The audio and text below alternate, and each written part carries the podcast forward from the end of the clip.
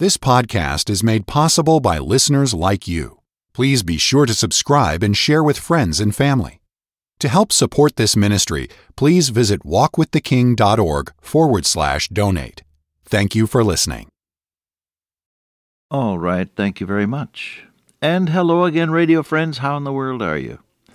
yes, that little greeting establishes the fact that this is your friend Bob Cook, and I'm glad to be back with you to share from the Word of God. I treasure these moments that we share together.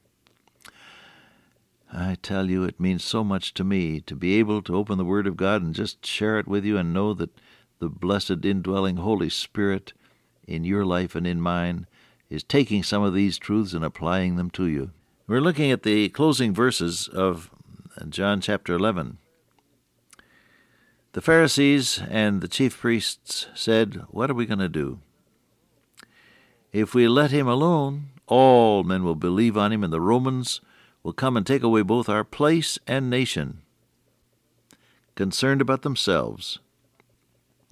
Concerned about themselves and their own security more than about any religious question. Well, I've lived a few years and I've noticed that most religious arguments are based in a desire for influence or control. You got a power play working here right at this at this point, and it ended up in conspiracy for murder. Uh, that's exactly how it was. Our place, our nation, our security, our position, our prosperity, our influence in the nation, our reputation. Oh, yes. I think so often of that Pennsylvania Dutch proverb that my precious friend John Houtkamp told me many years ago. He was deacon at Weston Memorial Baptist Church, which I served when I was fresh out of college. John Houtkamp, everybody called him Howdy. And somehow, for some reason, he befriended me in a special way and used to come and pray with me on Saturday mornings. Oh, that was so great. Dear man. He said to me one time, he said, There's a there's a saying that I sometimes think of, said he in deacons' meetings. now I'm quoting him. he said, Es komm ich, denn komm ich noch einmal, then kommst du lange nicht. First me, then me, after that you, but not for a long time. Human nature. Yes, it's still with us. I can prove to the, to you the fact that you really are self-motivated as well. You know how I'll do it? Answer this question. Whose face do you look for first in any group photo? you know, don't you?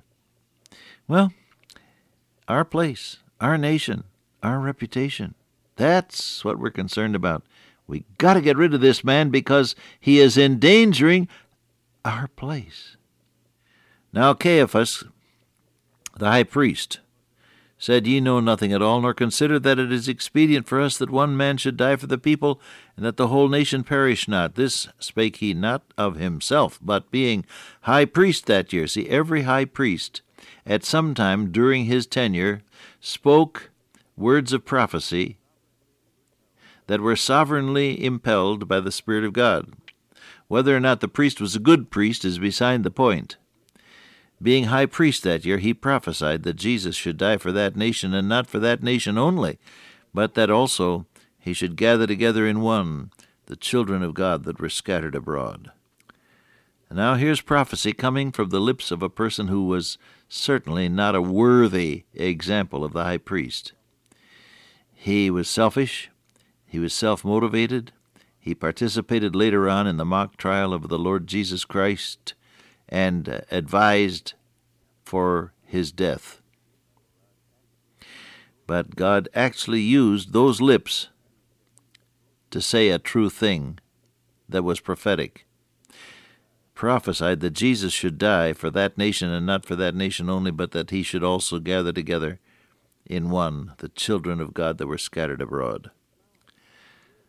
Now, here is, is something that bothers people, and I'm going to approach it gingerly, I confess, but I'm, I'm going to just talk about it for a moment. What do you do about people who preach the gospel whose lives and characters don't seem to add up and and and uh, make their, their witness credible. What do you do about the people like Caiaphas who are in religious leadership but who don't seem to be the right kind of people? Well, in the first place, you don't throw all of uh, your faith out the window. Uh, just recently now, uh, you'll hear this broadcast some weeks after I record it, but right now, while I'm recording it, there is uh, a good deal of attention being paid in the press to the trial of uh, a U.S. congressman. And there are a number of other people who were indicted who were high and elected to government. Do you think that because of that we ought to throw out all the Congress? No, we're not doing that. Of course not. That process is known in slang or familiar idiomatic usage as throwing the baby out with the bathwater.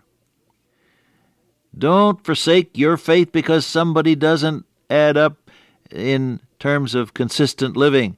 Don't forsake your position with Jesus because somebody else doesn't measure up. Our Lord Jesus said when Peter asked about the Apostle John, he said, What shall this man do?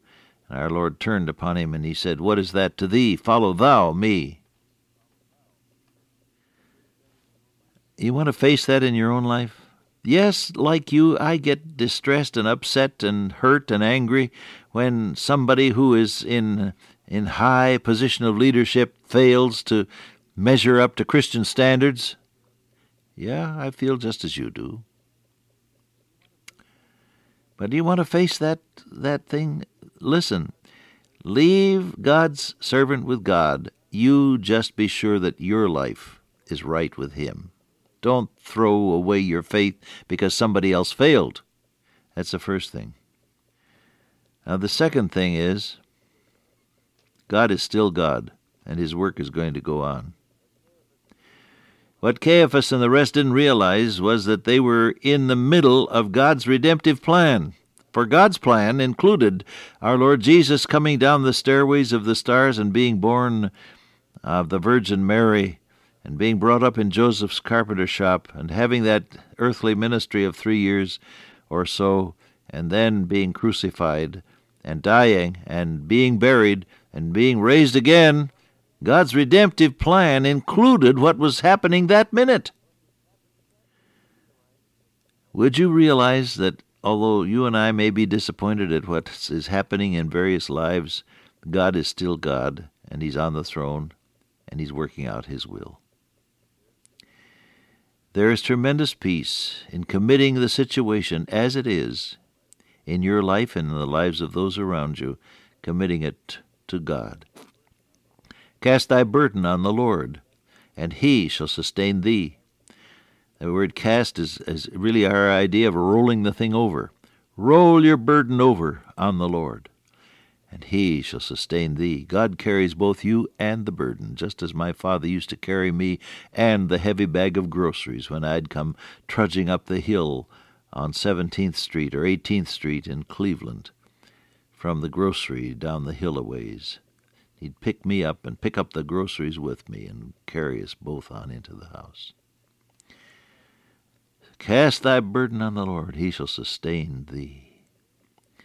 You just be sure, beloved. Yes, you may be hurt and disappointed and even angered by the failure of others, but don't let that affect your faith in the Lord Jesus Christ. Don't that, let that affect your faithfulness to His will. You be sure that you're walking with your blessed Lord step by step. You be sure that the effect of your life is to win other people to, to Christ. Criticism never won any souls. Did you know that? My father used to say to me, Boy, it doesn't take any brains to criticize. it doesn't. You know, you're just running your mouth. It it doesn't win anybody to Jesus for you to run off at the mouth and, and say how bad everything is. Caiaphas didn't know it, but he was in right in the middle of God's redemptive plan, even though he himself was an evil man. God is not going to be frustrated by anybody's failure. Hallelujah. Did you get that? God's will and God Himself is not going to be frustrated by anybody's failure. Greater is He that is in you than he that is in the world. Let God work in your life. He's still on the throne. Hallelujah for that. Well, now look, these are religious people. These are religious leaders. They're supposed to have the truth and proclaim it and apply it. And it says in verse 53 of John 11 Then from that day forth they took counsel together for to put him to death. Religion with murder in its heart. The bitterest wars that have ever been fought were religious wars. Oh, my friend, don't put your faith in religion. Put your trust in a living Savior, the Lord Jesus Christ. When you talk with people, don't argue religion. Present Christ. Present Christ. That's what counts. Like the man who was just recently converted, uh, who worked on the assembly line in in uh, Pontiac, Michigan, uh, or Flint, whichever one it was, I forget anymore. But he was working right next to a profane person, and when something went wrong on the assembly line, the profane man would erupt into profanity, and this new convert would look at him and smile and say, That's my Savior. That's my Savior you're talking about. I trusted him as my Savior. Well, finally got to the profane man, and he himself was brought to Christ as well. Don't argue religion, just hold up Jesus. I, if I be lifted up, said he, will draw all men unto me. He'll do the drawing if you lift him up. Father God, today, oh, may our love for thee be pure. May our service be dedicated, and may the Holy Spirit lead us to glorify Christ. In his name I pray, amen. Till I meet you once again by way of radio, walk with the King today and be a blessing.